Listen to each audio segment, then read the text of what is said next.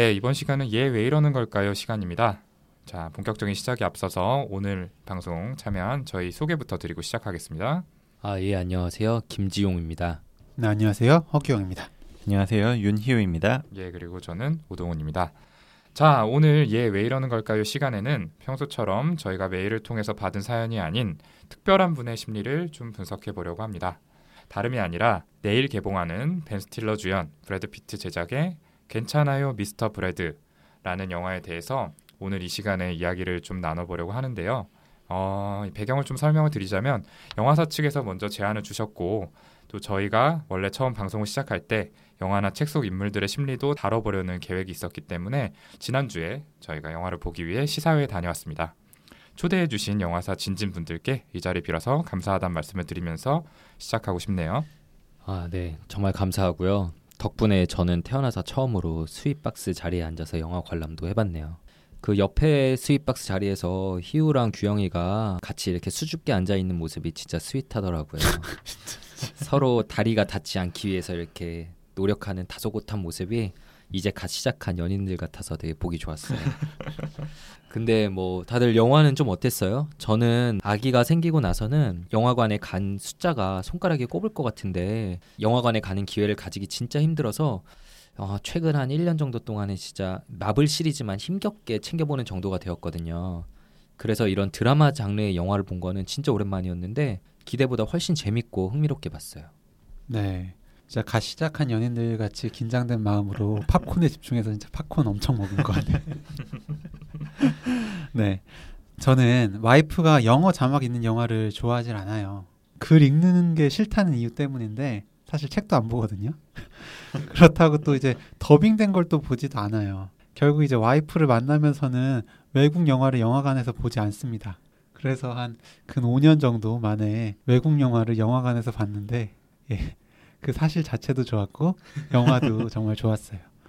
영화 내용이 저는 이제 마치 면담 치료를 하는 과정 같다고 좀 느꼈었거든요. 그래서 그런지 그 러닝 타임 내내 집중해서 좀 봤고 지루하다는 생각은 한 번도 못 했네요. 네. 그 김종 선생님 말씀하신 것처럼 확실히 애가 좀 생기고 난 후부터는 영화관 갈 일이 없었죠. 그래서 저도 최근에는 아주 대대적으로 화제가 되는 블록버스터 영화만 좀 챙겨보고 그렇게 했는데 모처럼 좀 끝나고 나서도 여운이 남는 생각을 많이 하게 되는 영화를 본 것 같아서 좋았습니다. 네, 뭐 저는 아직 애가 없어서 잡식성으로 이런저런 영화 많이 보러 가는데요. 근데 그 중에서도 좋아하는 영화가 대본의 힘으로 이끌어가는 영화를 많이 좋아하거든요. 그래서 이 영화도 보면서 대본의 힘도 있고 또 음악의 힘도 강하게 느껴져서 정말 만족하면서 아, 그쵸, 그쵸. 봤습니다. 그리고 살면서 언제 정우성 씨하고 같이 스윗박스에서 영화를 볼 수 있겠어요? 이제 좋은 다시는 이런 드림 못 치겠죠. 어두운 조명 아래서 보니까 더 똑같던가요? 아 완전 똑같았습니다. 고개 옆으로 돌리지도 않았잖아.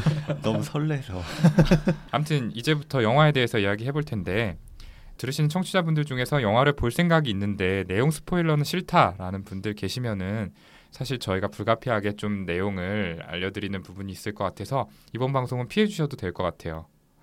그러면 영화에 대한 본격적인 소개에 앞서서 각자 짧은 감상평 한 번씩 말해보고 시작할까요? 아니 근데 이런 감상평 보통 마지막에 하는 거 아니에요? 아 근데 좀 정말 걱정되는 건 얘기 듣고 바로 방송 끄실까봐. 그러니까요. 아, 예. 바로 끄시지 말고 그 저희 생각이랑 어떻게 좀 다른지 좀 비교하면서 보시는 것도 좀 재밌을 것 같아요. 아, 네. 뭐 예. 그것도 사실 이제 예. 똑같은 영화 봤지만 저희 생각들도 조금씩 다 다르거든요. 아무튼 뭐 진행은 제가 하는 대로 좀 따라주시기 바라고요. 네. 선생님들이 좀 토를 많이 다시네요. 아무튼 말 나온 김에 윤유 선생님부터 감상평 말씀해 주시죠. 저는 납득이 가는 영화, 영화 전체를 즐길 수 있었다. 이렇게 얘기하고 싶네요. 오, 약간 평론가 같았어요. 좀 이렇게 별 다섯 개 이렇게 네. 다다다닥 네. 그다음에 어, 별은 몇 개 주시겠어요? 저는 다섯 개, 몇 개만 아, 다섯 개 만점에? 만점에. 네. 와. 음, 네. 허규영 선생님은 저는 평을 하자면 이제 중년의 위기남 브래드가 이제 아들과 캠퍼스 투어를 하면서 이제 대학 시절부터 지금까지의 삶을 재조망하는 과정이 진짜 좀 지루하지 않고 재밌었다. 이렇게 좀 평을 하고 싶습니다. 음, 별은요? 저는 네 개, 네, 네 개에서 아 약간 이게 순수하게 평가하기가 쉽지 않네요. 네 개에서 네 개 반, 음. 예, 그 정도 생각하겠습니다. 네. 뭐 저도 뻔할 거라고 생각했던 이야기였는데 그거를 좀 뻔하지 않은 화법으로 풀어내서 좋았던 것 같고요. 또 결말 보시면 알겠지만 예, 결말도 좀 마음에 들었고 개인적으로 좀 아쉬웠던 거는 제목이 좀 너무 전형적인 느낌이라서 그게 아쉬웠어요. 그러니까 괜찮아요, 미스터 브래드 하면은 좀 느껴지는 네. 느낌 있잖아요. 음. 대략 어떤 이야기겠구나. 근데 이 영화가 이 주인공 브래드의 의식의 흐름을 따라서 이야기가 진행되는 만큼 원제가 Brad's Status, 그러니까 브래드의 상태라는 의미의 원제가 있는데 이걸 조금 더 살리는 쪽으로 제목을 지어봐도 괜찮지 않았을까 이런 생각이 듭니다. 별 몇 개? 되게 노려보시. 네, 영화사에서 나오신 분처럼 되게 막 쏘아보면서 뭐 저도 별 네 개 정도. 음. 제 평은 어, 섬세하면서도 담백하고 깊이 있는 심리 묘사에 정신과 의사도 빠져들었던 영화라고 말하고 싶습니다. 오. 저는 별은 제가 여태까지 다섯 개를 줄 수 있는 영화는 살인의 추억밖에 없고요. 저는 별 네 개입니다. 저도 갑자기 살인 추억. 그냥 제 개인적인 선호도가 음. 아. 어쨌든 뭐 굉장히 괜찮은 영화였다라는 걸 말씀하시고 싶으신 거죠. 네, 이렇게 다들 좀 평가가 좋은 편인데요. 그럼 이 영화가 어떤 내용인지 청취자분들께 대강이라도 좀 알려드려야 저희가 다음 이야기를 진행할 수 있을 것 같아요. 자, 이 내용에 대한 소개는 우리 윤희 선생님과 함께 붙어 앉아서 아주 스위트한 시간을 보내면서 팝콘에 오징어 다리까지 챙겨 먹느라 영화가 눈에 잘 들어왔을지는 모르겠지만 우리 정우성 닮은 허경 선생님께 한번 설명 좀 부탁드려 볼게요. 제발 이제 그 그분 닮았다는 얘기는 이제 안 해주셨으면 좋겠어요. 이제 유통기한 1주 남았습니다. 네. 그동안 마음껏 하죠. 그러니까 할 수 있을 때 네. 많이 해야죠. 와 에릭남 지용이 형 우리 이거 안 하기로 했던 것 같은데. 아, 이 방송 나갈 때쯤은 네. 좀그 에릭남도- 에릭남이 만천하에 알려져 있을 수도 있겠어요. 아, 무슨 소리예요? 그만하시고 빨리 진행하세요. 와 줄거리 말하셔야죠.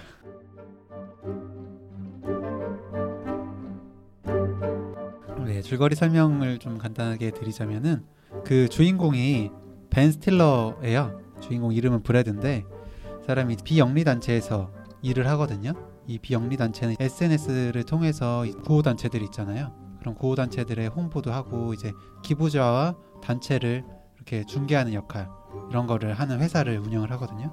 그래서 아무래도 직업이 직업이다 만큼 SNS를 자주 접하는데 대학교 때는 뭐 자신보다 못했거나 경쟁 상태였던 친구들이 TV에 나오거나 돈을 엄청나게 버는 등 잘 나가는 모습에 열등감을 느껴요. 브래드의 부인인 멜라니는 작은 것에도 다 만족할 줄 아는 그런 이상주의자거든요. 그래서 브래드와는 이제 상반되는 모습인데 브래드가 아들인 트로이하고 보스턴으로 캠퍼스 투어를 떠나요. 예, 캠퍼스 투어 좀 다들 좀 알고 계셨어요? 이런 이런 걸 한다는 걸? 네, 몰랐어요. 몰랐죠. 네. 우리나라에서는 거의 하는 적이 없고 하나요? 아니요, 저도 안 해봤어요. 저도 안 해봐서. 네. 예, 그렇죠. 저한테도 좀 생소했었는데 이 캠퍼스 투어라는 게 부모님들이 자녀가 이제 면접 볼 대학들을 함께 좀 둘러보는 거예요. 그래서 음. 면접 볼 때 앞에서 기다리고 이제 뭐 음. 다른 부모들하고 얘기도 하고 뭐 그렇게 하더라고요. 예, 아마 이제 독립하기 전 마지막 여행 같은 느낌으로 저는 좀 음. 그렇게 생각을 했었는데요. 캠퍼스 투어 전부터 내내 이제 열등감으로 힘들어하던 브래드는 이제 아들이 하버드에 입학할 수도 있다 이런 얘기를 듣고 굉장히 기뻐하면서 이제 자존감을 좀 회복하는 것처럼 좀 보여요. 음. 근데 이제 결국 면접 날을 혼동하거든요. 전날이 면접 날인데 아들이 예, 혼동하죠. 예, 아 그렇죠. 네. 예, 아들이 면접 날을 혼동해서 그렇죠. 그런 아들의 실수 때문에 다시 좀 좌절을 합니다. 어쨌든 다시 면접을 보게 하고 싶어서 하버드에서 강의를 하고 있는 브래드의 친구, 그 열등감이 원천인 TV에도 이제 자주 나오는 그런 잘 나가는 친구 크레이그한테 연락을 하게 됩니다. 음, 청탁을 하게 되는 거죠. 우리나라랑 똑같구나라고 네, 생각했어요. 맞아요. 저도 보면서 저거 부정 청탁 아닌가라는 생각을 했었는데 어쨌든 이제 그런 과정에서 이제 브래드가 대학 시절부터 지금까지의 삶을 이렇게 쭉 조망하는 거를 다른 사람과의 대화나 본인의 회상 그리고 독백, 표정 연기 이런 거를 통해서 보여주는 그런 영화입니다. 네.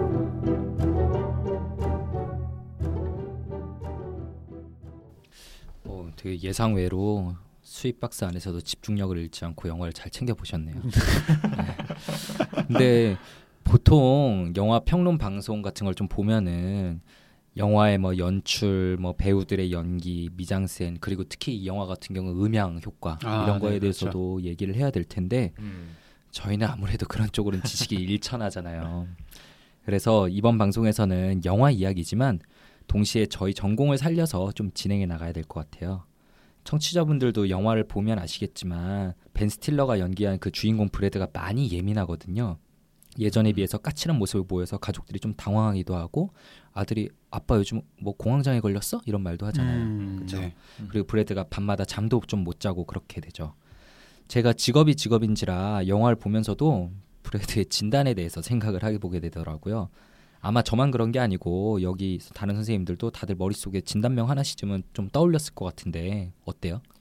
뭐 제가 이분을 만약에 진료실에서 봤으면은 어떤 우울증이라고 이야기를 했을 것 같아요. 뭐 단지 DSM에 근거하더라도 우울한 기분이나 감정 기복, 의욕도 떨어지고 잠도 못 자고 스스로한테 부정적인 생각을 갖고 뭐 이런 것들이 충분하기 때문에 그것만으로도 진단을 붙일 수는 있을 것 같은데 사실 뭐 전반적으로 어떤 생각을 하는 생각의 흐름 같은 게 꽤나 열등감도 많이 드러나고 스스로 자책하거나 남들한테 짜증내고 화내고 이런 모습들이 좀 부정적으로 치우쳐져 있는 그런 느낌이 들어서 우울증이라고 진단을 내려드릴 수도 있을 것 같아요. 음, 네. 뭐 진료실 찾아오셨다면은 뭐 그럴 수도 있을 것 같긴 한데 음. 근데 저는 영화 보면서 어, 진단을 내릴 수준까지는 아니다라고도 생각을 하긴 했었거든요. 사실 뭐 음. 이렇게 좀 힘들어하고 있었지만 어쨌든 뭐 여행도 하고 뭐 어쨌든 본인의 펑션은 유지를 하고 계시는 거기 때문에 음. 어쨌든 분명 힘들어하시는 상황이긴 하지만 음. 어, 진단까지 내려야 될까라는 생각을 스- 좀 했었고요. 저는 그거보다는 제목에서 원제에서 그런 이제 브래드의 스테이터스라는 게 이제 제목이잖아요. 음. 그 이런 중년에 에릭슨이 말하는 발달에서 생산성과 이제 정체 그 사이의 아니, 그런 상태 그런 상태로 좀이이 사람을 진단보다는 상태로 좀 설명을 하고 싶었어요. 그래서 이제 음. 중년의 위기라는 midlife crisis 상태가 아닌가라는 좀 음. 생각이 들었고 여기서 crisis에 더 빠지면 그때는 뭐 우울증 이런 걸로 좀 진단을 할 수 있지 않을까라는 생각을 했습니다. 네. 저도 뭐 규영이랑 좀 비슷한 생각이 들었고 그래서 midlife crisis까지는 가지 않았지만 어 midlife transition 그러니까 중년 그러니까 한글로 말할 때 정확히 뭐라고 표현해야 될지 모르겠는데 중년기에 좀 방황 정도라고 얘기를 하면 좀 어감이 맞을까요? 그래서 우울증이나 공황 장애 같은 특정 진단보다는 이렇게 특정한 나이대에 빠질 수 있는 좀 일종의 방황이라고 생각을 했어요. 영화에서 이제 그 브래드가 다른 사람의 인생을 살아보는 거를 상상하는 장면이 반복돼서 나오잖아요. 네. 이 성인기 중반 40대에서 60 사이 이 나이가 특징적으로 그러한 자신의 인생에 대한 회의가 좀 많은 시기거든요. 음.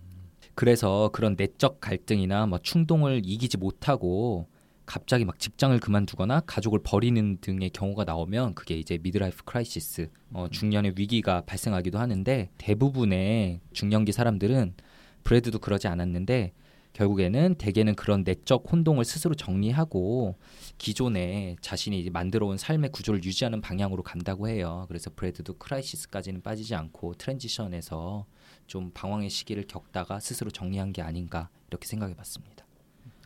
네, 뭐 저 같은 경우에는 굳이 한 가지 진단명을 붙여보자면 adjustment disorder, 그러니까 우리말로는 적응 장애라고 하는데 제가 그 진단을 좀 붙여보고 싶어요. 그러니까 이 적응 장애라는 거는 그 이름이 의미하는 것처럼 하나의 명확한 stressor가 있고 거기에 좀 적절하게 대처하지 못함으로써 우울감이나 불안 같은 정신과적 증상이 생기는 병을 말하는데요.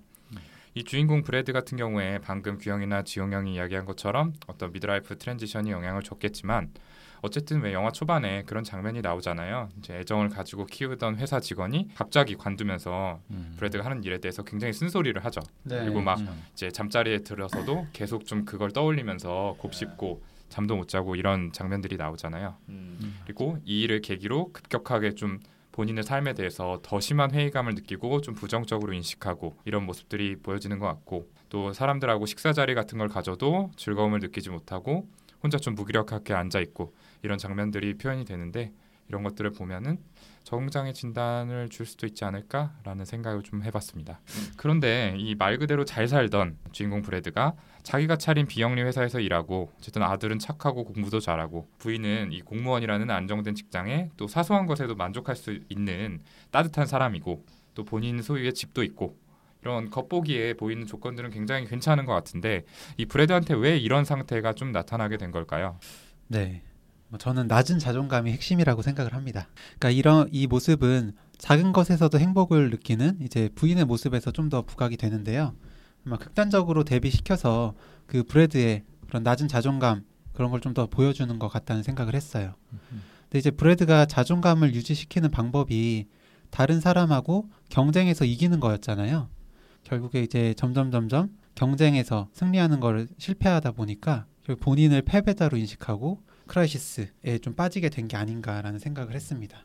그 아들이 하버드에 입학할지도 모른다는 생각에 기뻐하는데 결국 이때도 그 자체로 좀 기뻐하다가 갑자기 또 이제 아들이 잘 나가서 뭐 나를 무시하면 어떡하나 하면서 또 이제 다시 비교하면서 또 좀 힘들어 하잖아요. 음.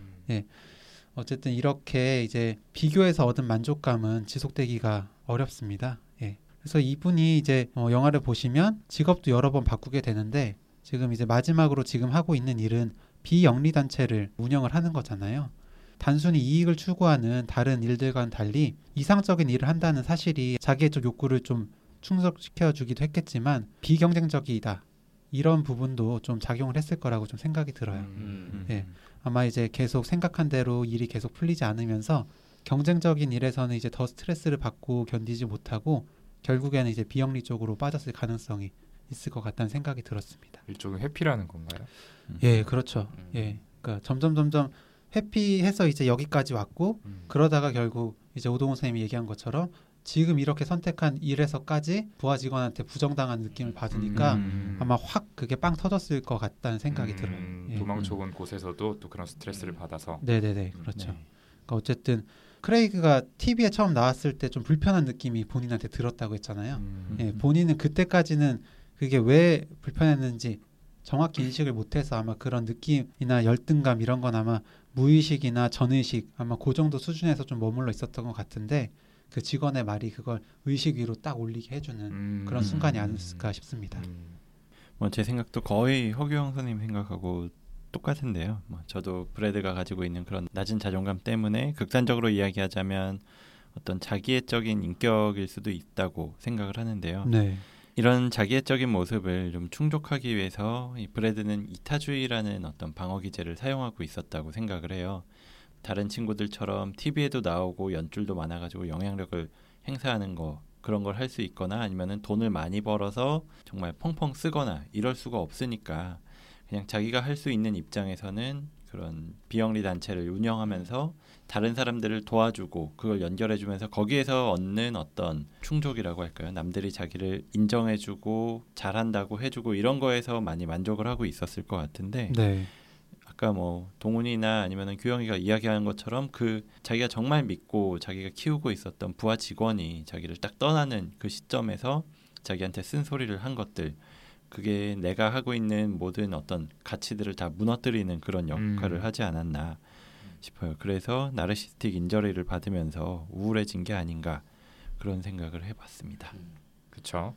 이 주인공 브래드의 낮은 자존감을 드러내는 장면들이 실제로 많이 나오는데 어 제가 생각나는 거는 그 좀 안타깝기도 했고 네, 생각나는 장면이 그 영화 초반 브래드가 비행기 표를 비즈니스로 업그레이드를 받으려다가 할인 티켓이라고 아들 앞에서 거부당하는 장면이 나오잖아요. 네, 네, 그러니까 굉장히 돈을 써서라도 좀 자존감을 회복하고 싶은 어떻게 보면 조금 미성숙한 시도일 수 있는데 이런 시도가 실패하고 되려 자존감이 바닥을 치게 되는 거죠. 맞아요. 예. 사실 이런 경험들 다 조금씩 있으실 텐데 그 돈으로 잠깐의 대접을 산들 지나고 나면은 별다른 의미가 없다라는 거를 금세 깨닫게 되는 경우가 많은데요. 막상 시도 단계에서 뭔가 해보지도 못하고 좌절하게 되면 두 배로 데미지를 입는 게 사실이거든요. 뭐 예를 들어서 뭐 직장에서 영혼까지 털린 날 나 스스로를 위로하겠다고 백화점에 가서 코트를 질렀는데 마지막 순간에 잔액 부족입니다. 살 수 없습니다. 와. 이런 이야기를 들은 그런 느낌이었습니다. 저는. 지난주 오동원 쌤 되게. 힘들었겠네요. 그래서 많이 이입이 됐나 봐요. 네. 한창 써제끼던 시절에 조금 근데 진짜 이 예시도 쇼핑이라는 게 참 그죠? 아주 저의- 최근의 일이라고 알고 있는데 예, 저의 뭐 아무튼 뭔가가 좀 드러난 것 같은 느낌이 드네요. 그리고 또 낮은 자존감 얘기를 해주셨는데 이외에 이 브래드가 본인의 욕구에 좀 더 일찍 솔직하지 못했던 점도 문제의 원인이 아니었나라는 생각이 들어요. 아, 음. 그러니까 아까 허경 선생님 얘기했지만 브래드가 몇 차례 직업을 바꿨잖아요. 근데 그 직업을 바꾸는 과정에서 이 자기 선택이 어떤 본인이 부러워하는 친구들의 사회적, 경제적 성공 같은 류의 그런 성공을 가져다 주지 못한다는 거는 일찌감치 깨달았을 거예요. 음. 근데 뭐 그런 장면들이 나오잖아요. 이 사람이 저널리스트로 일을 할 때 뭐 권위 있는 상을 받았는데 의미 없다. 음. 결국엔 뭐 그게 잘 안 됐다. 뭐 이런 대목들이 나오는데 아무튼 뭐 수년 전부터 이 외형적인 성공을 거둔 친구들을 보면서 계속해서 부러워했던 걸 보면은 이 브래드의 내면에도 거기에 대한 갈망감이 분명히 있었던 음. 거죠. 네. 근데 브래드는 이후에도 어떤 성공 지향적인 선택을 안 했고 아까 허경 선생님, 윤 선생님 얘기한 것처럼 비영리 단체라는 이런 직업을 택했어요. 이거는 오히려 어떻게 보면 가장 경제적 이득하고 거리가 먼 거죠. 음. 네. 그러니까 뭐랄까 이거를 아까 허경 선생님, 윤유 선생님은 좀 컴피티티브하지 않은 영역으로 좀 도피한 거, 회피한 거로 보셨다면은 저는 이게 어떤 영화에서 언급된 굉장히 이상주의적 가치관을 가진 은사 또는 음. 물질적인 거에 굉장히 관심 없는 학자였던 아버지의 영향을 받은 선택이 아니었나라는 생각이 좀 들어요. 그래서 음, 정신과적 용어로 표현을 해보자면은 이런 것들이 브래드의 초자아로 하여금 그 내면에 어떤 물질적이고 현실적인 성공에 대한 욕구를 부인하고 굉장히 좀 더 가치 있다라고 교육받아온 그런 선택들을 하게 만든 게 아닌가. 그러니까 방어 기제로 따지자면 reaction formation이 아니었나라는 생각이 좀 듭니다. 저도 동훈이랑 좀 비슷한 식으로 생각을 했어요. 브래드가 가지고 있는 문제의 핵심을 저는 주변 사람들을 경쟁 대상이라고 바라보는 점이라고 느꼈거든요. 그 단편적으로 보여주는 게 다른 사람들이 날 패배자로 볼까봐 두려워라고 스스로 말하는 부분도 있었고요. 또 크레이그한테 어, 우리는 대학 때부터 경쟁 사이였잖아 말하는 이제 부분을 보면서 브래드의 또 열폭 그리고 과도한 경쟁심이 최근에 발생한 게 아니라 예전부터 지속되어 온 이 사람의 personality의 일환이구나라는 점을 좀 알 수 있었어요. 네, 그렇죠. 음. 예. 그리고 이제 크레이그가 브래드한테 어 너가 대학 은사에게 애제자였잖아라고 얘기를 하잖아요. 브래드가 그 애제자의 위치를 차지하기 위해서도 또 경쟁에서 노력했었겠다는 생각이 들고 크레이그는 근데 그 사실을 굉장히 쿨하게 얘기하잖아요. 그래서 다른 사람들은 하지 않는 경쟁을 브래드 혼자서 마음속으로 한 거겠다라는 생각을 좀 했었어요. 그리고 또 돈을 버는 다른 친구들과 달리 뭐 기자, NGO 등 이렇게 공익적인 직업을 계속 선택한 건 그런 이상주의적인 내용을 강조하셨던 교수님의 첫째 제자로서의 그 면을 더 드러내기 위해서 더 노력한 게 아닌가.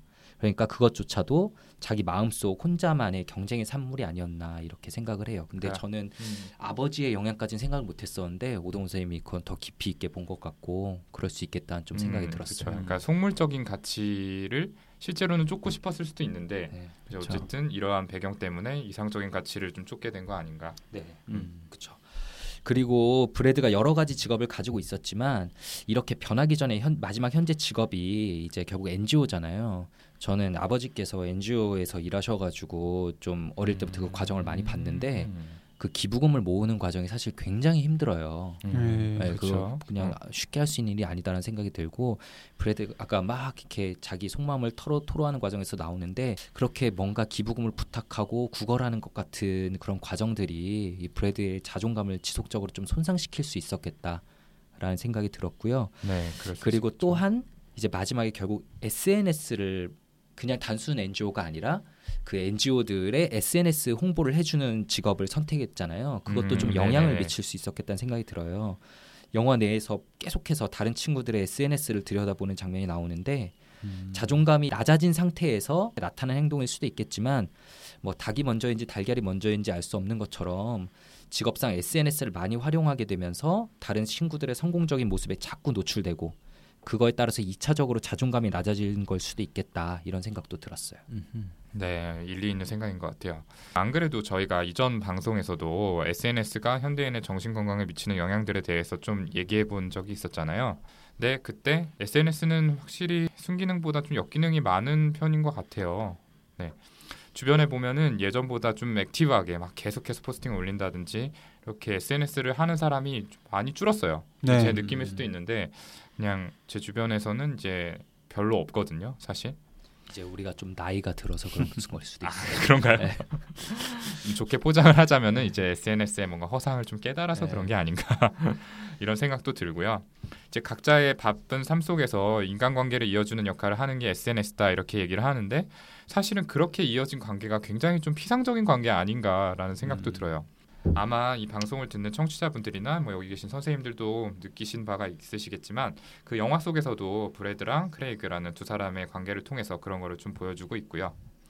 어 그리고 또 브래드처럼 상대의 멋진 사진을 보고 열등감에 괴로워하는 사람들이 있지만 한편으로는 이제 그런 사진을 올리는 사람들 크레이그처럼 그런 사람들은 행복할까라는 생각도 좀 들어요.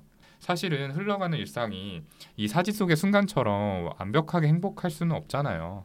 그 영화에서도 그런 부분이 좀 표현이 되는 것 같고요. 어느 순간 사진이 포착한 나의 삶이 내 진짜 삶이 아니라는 것을 깨닫지만 또 그 괴리감을 상쇄하고 보상하기 위해서 사람들이 그 관심에 더 더 더 매달리게 되는 거 아닌가 이런 생각도 좀 해봤습니다. 그러니까요. 그이 영화에서는 지금 말한 것 같은 SNS의 허상에 대해 굉장히 재미있게 그려냈죠. 제 개인적인 생각인데 예전에 싸이월드 같은 경우를 생각해 보면 사진첩도 있었지만 다이어리도 막 있고 게시판도 있고 해가지고 자기한테 좀 안 좋은 일들도 적고 막 다른 사람들에게 좀 위로받고 이런 기능도 좀 있었던 것 같아요. 근데 물론 그때도 뭐 허세 부리는 글 사진도 많았죠. 그런데 대세가 이제 페이스북 그리고 또 이제는 인스타그램으로 이렇게 옮겨가면서 점차 글이 아닌 단편적인 사진들이 주가 되면서 행복한 찰나의 순간들을 올리는데 이렇게 좀 집중된 것 같아요. 마치 어떻게 하면 단 한 장의 사진에 나의 행복한 모습을 축약해서 보여줄 수 있을까 이런 걸 경쟁하는 것 같기도 하고요. 어 그렇게 볼 네. 수도 있겠네요. 저도 가끔씩 들어가 보면 와 쟤는 어떻게 일도 하고 육아도 하는데 어느 시간에 운동해서 몸도 좋고 맛있는 것도 저렇게 먹으러 다니고 문화생활까지 하지 하고 막 진짜 궁금해질 때가 있어요. 퇴근 후에 힘들어서 아이들과 못 놀아주고 누워서 그런 사진을 보고 있는 저 자신에게 자괴감이 들기도 하고요. 그런데 그거는 바꿔 생각하면 사실 제 SNS를 본 다른 사람들 똑같이 생각할 수 있는 거거든요. 음. 정말 몇 장 없긴 하지만 저도 행복한 사진들이 올라가 있으니까. 네. 그 저희가 SNS 허세남 사연을 다룬 적이 있었잖아요. 뇌부자들에서. 그래서 그때 카페인 우울증을 잠깐 언급을 했었는데 뭐 이제 카카오 스토리는 내 아이가 이렇게 뭐 잘 크고 있다. 또 페이스북은 내가 이렇게 잘 살고 있다. 인스타그램은 내가 이렇게 잘 먹고 있다. 뭐 이런 걸 보여준다고 하는데 진짜 지용 형 말한 대로 자랑이 될 만한 글과 사진들만 올리게 되니까 진짜 보면서 저도 왜 이렇게 살고 있나 생각 많이 하게 되는 것 같아요. SNS가 소셜 네트워크 서비스잖아요. 근데 이제 실질적으로 뭐 이렇게 커뮤니케이션은 진짜 그냥 뭐 메신저, 뭐 카카오톡 이런 걸로 좀 더 많이 하는 것 같지 않나요? 네네. 음. 그 SNS가 소통 목적보다는 좀 자기 과시 느낌이 진짜 너무 좀 강해진 것 같아요. 네. 음. 저도 SNS는 그냥 뭐 유머글 본다든지 아니 뭐 뉴스 본다든지 뭐 이런 식으로 조금 더 많이 사용하는 것 같은데 근데 사실 이미 SNS 자체는 일상이 좀 돼버렸기 때문에 좀 잘 쓰는 방법을 생각해봐야 될 것 같은데 뭐가 있을지 생각을 좀 더 해보도록 하겠습니다. 좋습니다. 이제 지금까지 저희가 한 이야기들을 조금 정리하자면은 브래드는 젊을 때부터 주변 사람들과의 사이를 경쟁 관계로 인식해온 패턴이 있었고 이 중년의 시기에 이런 경쟁에서 패배했다라고 느끼면서 우울 불안을 겪게 되고 그 과정에 있어서 SNS가 악영향을 미쳤을 수 있겠다 이 정도로 정리를 해볼 수 있겠네요. 그런데 영화에서 브래드는 무너지지 않고 또 결국 마음속 갈등들을 해결해 나가는 그런 과정을 보여주잖아요. 그 과정에 대한 감상은 좀 어떠셨어요? 제가 아까 말한 이제 브래드의 다른 사람들이 날 패배자로 볼까봐 두려워라는 말에 이어서 아들이 하는 말이 있어요. 트로이가 어, 다른 사람들은 다 자기를 보기 바쁘지 나를 보지 않는다라는 식의 말을 하는데요. 어 그게 진짜 실제 진료를 볼 때 많은 분들에게 브래드의 그러한 말을 듣고 저희는 정신과 의사로서 트로이가 한 말을 해드리곤 하거든요. 음. 예, 그리고 그 다음에 또 이어지는 아들의 말이 워낙 결정적인 멘트라서 지금은 안 할 생각인데 이전에 그 인도계의 여학생 아나니아가 말한 넌 이미 충분히 많이 가지고 있다라는 그런 부분하고 연결되어서 브래드에게 위안을 준 것 같아요. 이전까지 브래드가 계속 꾸는 꿈에서는 갖고 싶은 것들이 막 나오는데 그 뒤에 마지막 꾸는 꿈에서는 아들과 단둘이 걷는 모습이 나오는 점이 그런 걸 보여주는 게 아닌가 싶고요. 거기서 저는 느꼈던 게 이제 정신과에서 얘기하는 게 어린 시절의 양육 과정에서 굉장히 저희가 강조하는 게 있잖아요. 부모가 아이의 시큐어 베이스, 정서적 안정 기지가 되어야 한다는 점을 굉장히 강조하는데 아이가 아 내가 아무리 실패하고 잘못해도 날 사랑하는 단 한 명의 사람이라도 있다고 어린 시절에 느낄 수 있게 되면은 거기서 위안을 얻고 평생 자신 있게 살아갈 수 있는 기반이 되는 거거든요. 그런데 이 영화의 마지막 부분에서는 반대로 마치 트로이가 그 브래드의 시큐어 베이스가 된 그런 느낌을 받았어요. 음. 음. 저는 인상 깊었던 장면으로 내가 세상을 사랑하고 세상도 나를 사랑하던 시절로 돌아갈 수 있다면 이게 뭐 20대 대학교 다닐 때의 이야기인데요. 그때로 돌아갈 수 있다면 어떤 충고를 나한테 줄까라는 질문이 있었던 게 기억이 나요. 특히나 이 브래드가 아까 기채웅 형이 말한 아나냐라는 그 학생하고 바에서 만나서 이야기를 했을 때 아나냐가 질문을 한 거기도 한데 거기서 브래드가 하는 말이나 아니면 아나냐가 다 듣고 피드백을 주는 장면 그리고 거기서 나오는 디스커션들 이게 꽤나 저는 인상적이었거든요. 뭐 이런저런 시점으로 옮겨가면서 계속 대화를 이어가는 그런 장면이 있는데 지용이 형이 말한 넌 이미 충분히 많이 갖고 있다 라는 말도 거기서 나왔었고요. 그 장면을 보면서 저는 아, 내가 20대로 돌아간다면 나에게 어떤 충고를 줄 수 있을까? 뭐 이런 걸 좀 생각을 해보게 되더라고요. 어떤 충고를 줄것 같아요? 저는 그냥 저 자신을 그 이후로 무슨 일들이 일어나더라도 스스로를 좀 자책하지 말라라고 이야기를 하고 싶어요. 제가 어떤 사건을 겪고 나서부터 한 거의 몇 년 동안을 스스로를 자책하는 그런 생활을 하곤 했었거든요. 근데 나중에에서야 깨달았지만 그렇게 자책을 할 필요가 없다. 내가 뭔가를 한다고 해서 그걸 사람들이 그렇게 주목을 하고 있지도 않고 내가 조금 행동을 하는 게 그렇게 다른 사람들한테 크게 뭐 상처를 주거나 아니면은 기쁘게 하거나 이런 큰 영향을 미치지 않기 때문에 내가 뭐 조금 잘못했다고 해서 그걸 너무 자책할 필요가 없다라는 이야기를 해주고 싶어요. 어, 트로이가 한 말이랑 비슷한 얘기네요. 네네 그런 네. 이야기를 네. 해주고 싶습니다. 미래에서 왔으면은 적어도 뭐 주식 정보나 로또 번호 정도라도 그렇죠. 줘야지 예. 그런 말 하고 사라지면 진짜 화날 것 같아요. 아. 야 그냥 가면 어떡해? 영화의 방향과 참 맞지 않는 얘기를 하는 거네요. 네. 우동 선생님이 이제 그 마음속 갈등을 해결해 나가는 과정을 어떻게 좀 봤냐라고 물어보셨는데 저는 그 과정이 제가 처음 이 영화 봤을 때 감정이 약간 면담 치료 보는 것 같았다고 했잖아요. 그러니까 저희 면담 치료도 어떤 시점에 어떤 불편감이라든지 어떤 감정을 느꼈는데 그게 어디서 왔는지에 대해서 계속 탐색을 해보잖아요. 그러니까 마치 크레이그를 TV에서 처음 봤을 때 그 불편한 마음이 어디서 왔는지를 보는 음. 거가 이렇게 나오듯이 대학 시절부터 이제 삶을 쭉 본인이 이제 좀 생각을 하고 중간 중간 이 인도계 학생 아나냐나 아들 이제 하는 대화를 통해서 더- 상황에 대해서 더 잘 떠올려 보게 하는데 이게 마치 이제 저희 정신과 의사가 하는 거랑 좀 비슷하다 이런 생각을 해서 음. 좀 인상 깊게 봤습니다. 음. 좀 특별히 좀 기억에 남았던 거는 저도 이제 앞에서도 얘기를 했지만 아나냐가 얘기했던 충분하다, you have enough라고 하잖아요. 지금 이미 충분히 가지고 있으니까 지금 상태를 받아들여라. 혹은 이제 가지고 있는 것에 대해서 조금 한 번 더 생각해 봐라. 좀 이런 뜻이라고 좀 생각을 했는데 그게 사실 저희도 이제 진료실에서 좀 많이 하는 얘기이기도 음. 해서 좀 인상 깊게 좀 생각을 했었고 그리고 또 되게 이제 공상하는 장면들이 진짜 많이 나와요. 음.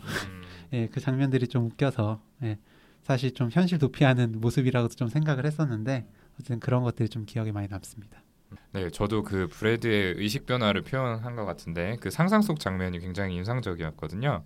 이 지용 형이 아까 잠깐 설명을 해줬지만 처음에는 자신이 가지고 싶어하던 대상들과 멋진 배경에서 함께하는 그런 꿈이 마지막에는 배경이 그대로인데 아들로 바뀌게 되죠. 음흠. 근데 이거는 결국에는 브래드가 세속적인 가치로부터 좀 벗어나서 어떤 아들의 사랑으로 대표되는 자신이 가진 것들에 좀 만족하기 시작한다는 걸 보여주는 거 아닐까 이런 생각을 저는 했는데 여기서 제가 인상적이었던 거는 그 마지막 장면에서도 여전히 배경은 그 멋진 그곳이었다라는 음흠. 거거든요. 그래서 그냥 제가 생각하기에는 이게 브래드의 생각이 변화하기 시작했지만 아직은 완전히 바뀌지 않았다는 거를 보여주고 싶었던 거 아닌가라는 생각이 들어요. 어, 그럴 수도 네. 생각해 보면은 어떻게 이 오랫동안 좀 품어온 생각이 아무리 좀 극적인 경험을 한들 네, 한 순간에 좀 바뀔 수 있겠나 이런 생각이 좀 들거든요. 네. 저도 그렇게 생각해요. 네네. 음. 그러니까 이 가치라는 게 또 굉장히 이렇게 뿌리 깊게 자리를 잡고 있던 생각인데 네. 한 방에 바뀐다는 거는 조금 저로서는 납득이 잘 안 가고 아무튼 그래서 완전하지는 않지만 어쨌든 변화하기 시작했다는 것만으로 충분히 의미가 있다 이런 메시지를 좀 주고 싶었던 거 아닌가 저는 그렇게 생각을 해봤습니다. 네. 어, 음. 계속해서 좀 깊이 있는 해석을 보여주네요. 아 근데 뭐 다시 생각해봐도 저희가 지금 말한 부분들 외에도 인상 깊었던 장면들이 참 많았던 것 같아요. 네. 근데 저는 이 영화가 정말 괜찮았다는 생각이 드는 가장 큰 이유가 영화에 나온 등장인물들의 심리가 너무 좀 현실적이라는 점이었어요. 보통 영화 뭐 드라마의 인물들은 감정 폭이 좀 극적으로 크고 과장된 경우가 대부분이잖아요. 그런데 이 영화에 나오는 브래드, 멜라니, 트로이, 아나냐 모두 다 주변에서 실제로 만날 수 있는 사람들인 것 같다 그런 생각이 들었어요. 그렇죠. 저도 참 그 과장되지 않고 담백한 심리 묘사가 마음에 들었는데요. 특히 그 주인공 브래드는 아까 선생님들이 얘기하신 것처럼 저희가 진료 현장에서도 굉장히 많이 만날 수 있는 그런 분들의 모습을 하고 있는 것 같았습니다. 그런 의미에서 한 분씩 이 영화의 브래드 그리고 현실 세계에 있을 수많은 브래드들에게 어떤 이야기를 해주고 싶은지 그거를 좀 들려드리면서 오늘 방송을 마치면 어떤가 싶은데요. 먼저 저부터 좀 이야기를 해볼까요? 네. 네. 일단은 제가 사실 굉장히 성취지향적인 인간이에요. 그리고 이제 그거를 항상 주변과 비교하면서 좀 조바심을 내는 편이라서 이 브래드한테 굉장히 감정이입을 많이 하고 봤어요. 네. 네. 그 특히 영화 초반에 브래드가 직원이 한 말을 곱씹다가 이제 아내랑 이야기를 하게 되는데 아내에게 We're plateaued라는 말을 하거든요. 근데 그게 저는 너무 와닿았어요. 저는 그 생각을 제가 공중보건의 생활을 하면서 정말 가장 많이 한 생각이었거든요. 번역을 좀 해주시죠. 그러니까 plateaued라는 거는 이제 내가 정체기라는 거죠. 우리 plateau라고 하잖아요. 네. 이렇게 평탄한 구간을 그래프에서. 그러니까 내가 굉장히 정체되어 있고 발전이 없다라는 느낌인데, 아무튼 저도 많이 했던 생각이라 그게 공감이 많이 됐고요. 뭐 사실은 그런 의미에서 저도 현실 세계에 존재하는 수많은 브래드 중에 한 명이기 때문에 어떤 거창한 말씀을 드리기는 어렵겠지만 일단 저는 그 경쟁심 자체가 나쁘다고는 보지를 않아요. 저도요. 그 맞아요. 잘만 쓰인다면은 분명히 내가 더 나은 사람이 되게 만들어주는 원동력이 되는 부분이 있거든요. 근데 다만 여기서 중요한 거는 좀 내가 가진 한계에 대해서 빨리 깨닫고 내가 할 수 있는 것 안에서 변화를 만들어내야 된다라는 것 같아요. 브래드가 한 중요한 실수가 사실 현재 크레이그하고 자기를 동일선상에 놓고 비교를 한 건데 누가 봐도 크레이그하고 브래드의 위치는 좀 차이가 있잖아요. 음. 대학 시절에야 뭐 두 사람이 친구 관계였고 비슷한 위치에 있었겠지만 전혀 아닌데 그렇게 비교를 했다는 게 브래드가 제일 잘못한 부분인 것 같아요. 음. 그런 의미에서 저는 어, 내가 바꿀 수 있는 것하고 바꿀 수 없는 것을 좀 정리해 보라라는 조언을 드리고 싶어요. 우선 뭐 나에게 열등감을 주는 상대에 대한 것, 뭐 크레이그에 대한 것, 이 영화에서는 이런 건 뭐 어떻게 바꿀 수가 없는 거잖아요. 뭐 상대방 보고 지금보다 못한 사람이 되라라고 말씀 말을 할 수는 없으니까. 예. 그리고 나의 과거의 경우에도 이것도 시간을 돌리지 않는 한 절대 바꿀 수가 없죠. 그러니까 결국에 내가 바꿀 수 있는 건 현재를 바탕으로 한 나의 미래밖에 없는 거거든요. 그러니까 바꿀 수 없는 거에 대해서는 빨리 포기하고 현재 할 수 있는 것들에 좀 집중을 해야 한다. 네. 그래야 이 우리에게 돌아오는 미래를 바꿀 수 있다. 이런 이야기를 좀 하고 싶어요. 그리고 마음이 생각한 대로 좀 잘 바뀌지 않더라도 너무 조급해하지 말았으면 좋겠어요. 아까도 잠깐 말씀드렸지만 인생은 드라마 같지 않아서 어떻게 막 극적으로 어떤 원 포인트로 하루 아침에 삶을 대하는 태도가 전혀 달라지는 법은 없다라고 저는 생각하거든요. 그러니까 이러한 변화에는 당연히 충분한 시간이 필요하고 또 마음을 다잡는 연습을 하면서 조금씩 조금씩 바꿔 나가는 거라고 생각을 해요. 그래서 변화하기로 마음을 먹었다면은 그 자체로 의미가 있기 때문에 뭐 당장은 잘 되지 않는다고 해도 너무 조급해하지 말고 계속해서 연습을 해 나가시라 이런 말씀을 좀 드리고 싶습니다. 네. 저는 브래드한테 부인인 멜라니가 하는 것처럼 좀 똑같이 해보시면 어떨까 음. 하는 생각이 들어요. 음. 이제 뭐 그렇게 썩 잘하지 않은 요리라도 되게 맛있게 생각하고 음. 뭐좀 진짜 사소한 거에도 되게 기뻐하고 그러잖아요. 그런 걸 좀 해보시면 어떨까 싶고요. 앞에서도 여러 번 얘기했지만 아들이 얘기한 것처럼 다른 사람들은 진짜 다른 사람 별로 신경 안 쓰거든요. 음, 자기만 맞아요. 생각하고 진짜 남은 신경 쓰지 않는데 음, 그렇죠. 예, 브래드도 항상 남을 신경 쓰는 것처럼 보여요. 남과 항상 비교하는 것, 경쟁하는 것처럼 보이지만 사실은 본인이 어떻게 보이는지에 대해서 자기 생각만 한 거거든요. 크레이그는 뭐 브래드에 대해서 전혀 경쟁 상대라고 생각하지 않았던 것처럼요. 음, 그러니까 본인에 대해서만 이- 이 사람도 생각을 한 거니까 너무 강박적으로 생각 안 하셨으면 좋겠고 그냥 지금 자기가 가진 거, 자기가 해오고 있는 일, 자기 아내나 자녀 뭐 이렇게 자기가 지금까지 해오고 유지하고 있는 그런 것들에 대해서 좀 더 긍정적으로 생각을 했으면 좋겠습니다. 그리고 이제 브래드가 갑자기 연락해도 친구들이 되게 연락 잘 받아주거든요. 어떻게 보면 막 10년 만에도 이제 연락을 해서 무리할 수도 있는 부탁, 청탁을 한 건데 그것도 친구가 사실 다 받아줘요. 그런 거 보면은 이제까지의 삶 자체는 그렇게 브래드가 생각한 것처럼 자기 실패자처럼 사는 게 아니라 그래도 또 상당히 괜찮았다고도 볼 수 있는 거거든요. 음. 그런 부분에 네. 대해서는 본인에 대해서 칭찬도 해주고 그러면 좋을 것 같습니다. 뭐 이거는 제 예전 기억인데 제가 고등학교 때 수능을 망치고 재수하던 중이었어요. 그래서 친구들 중 한 명이 군대 간다면서 그때가 8월 말인가 그때쯤이었는데 고등학교 친구들이 다 모이는 자리가 생겼죠. 대학 입시에 성공한 친구들이 많았는데 그 11월이 수능이잖아요. 근데 어머니가 야, 가면 너 되게 더 초라한 느낌 들고 공부에도 지장을 받을 수 있는데 거기 꼭 가야겠냐라고 했는데 저는 뭐 그냥 뭐 친구 사이에 그런 게 어딨냐 라면서 그냥 갔었어요. 그 사, 근데 뭐 그렇게 얘기하면서도 사실 좀 걱정이 됐었죠. 예, 진짜로 좀 뭔가 패배자 그런 느낌이 들면 어떡하지 했었는데 그냥 진짜 막상 가보니까 친구 사이에 정말 그런 건 없더라고요. 예, 진짜 다른 사람 신경 쓸 필요 없을 것 같고요. 마지막으로 중년의 시기에 그 지금까지의 삶을 되돌아보는 건 이제 당연하고 또 앞으로의 삶을 더 건강하게 준비하기 위해서 꼭 필요한 것 같기도 합니다. 그 과정에서 비교하기보다는 본인이 가지고 있는 거를 좀 수용하는 게 좋겠고요. 어쨌든 뭐 아까 동훈이가 얘기했던 것처럼 경쟁이 저도 나쁜 거라고 생각 안 하거든요. 네, 네, 경쟁 좀 맞아요. 해도 되잖아요. 음. 네. 이상적으로는 뭐 안 하고 그냥 진짜 자기의 삶을 만족해라라고 음. 하는 건 좋겠지만 정말 이건 부인인 멜라니 정도 아니면 불가능할 거라고 생각이 들고요. 그렇죠. 근데 그게 지금 본인을 힘들게 한 수준이니까 그게 문제니까 네 음. 경쟁하셔도 됩니다. 대- 대신 그것 때문에 너무 힘들어하지 마십시오라는 얘기를 좀 해드리고 음. 싶네요. 네. 네. 두 분이 굉장히 좋은 얘기 해주었는데 저는 그 브래드가 영화 내에서 하는 수많은 공상들 있잖아요. 네, 그 영화다 보니까 약간 과장되어서 뭐 표현된 부분들도 있겠지만 살면서 모두가 어느 정도는 그런 상상들을 해보지 않을까 싶어요. 내가 부러워하는 다른 사람들의 삶을 살아보는 것. 만약 한 번도 안 해보신 분들이 있다면 정말 대단하신 분들일 것 같고요. 네, 저도 뭐 그렇죠. 로또 사면서 로또 되면 이렇게 살아야지 생각 되게 많이 그쵸. 하는데. 그렇죠. 근데 이제 실현 가능하지 않은 생각에 너무 사로잡히게 되면 문제가 뭐냐면 바로 눈앞에 있는 소중한 것들을 놓치게 되는 경우가 많잖아요. 그 영화에서 브래드의 뭐 과거 시절이 자세히 나오진 않지만 영화에서 트로이와의 관계를 보면 브래드는 분명히 좋은 아빠인 것 같아요. 트로이도 아빠를 좋아하고. 네, 근데 영화를 보면서 저는 되게 놀랐던 게 보스턴에 가면서도 아들이 나 하버드에 갈 수 있어라는 얘기를 하니까 굉장히 놀라잖아요. 진짜? 너가 그 정도였어? 막 이러면서. 음. 아들이 어느 정도 대학을 지원할 수 있는 정도인지 전혀 몰랐는데 아들이 이런 진로 선택을 해야 하는 중요한 시기에 서로 전혀 이야기를 나누지 못했을 정도로 아예 놓치고 있었다는 것.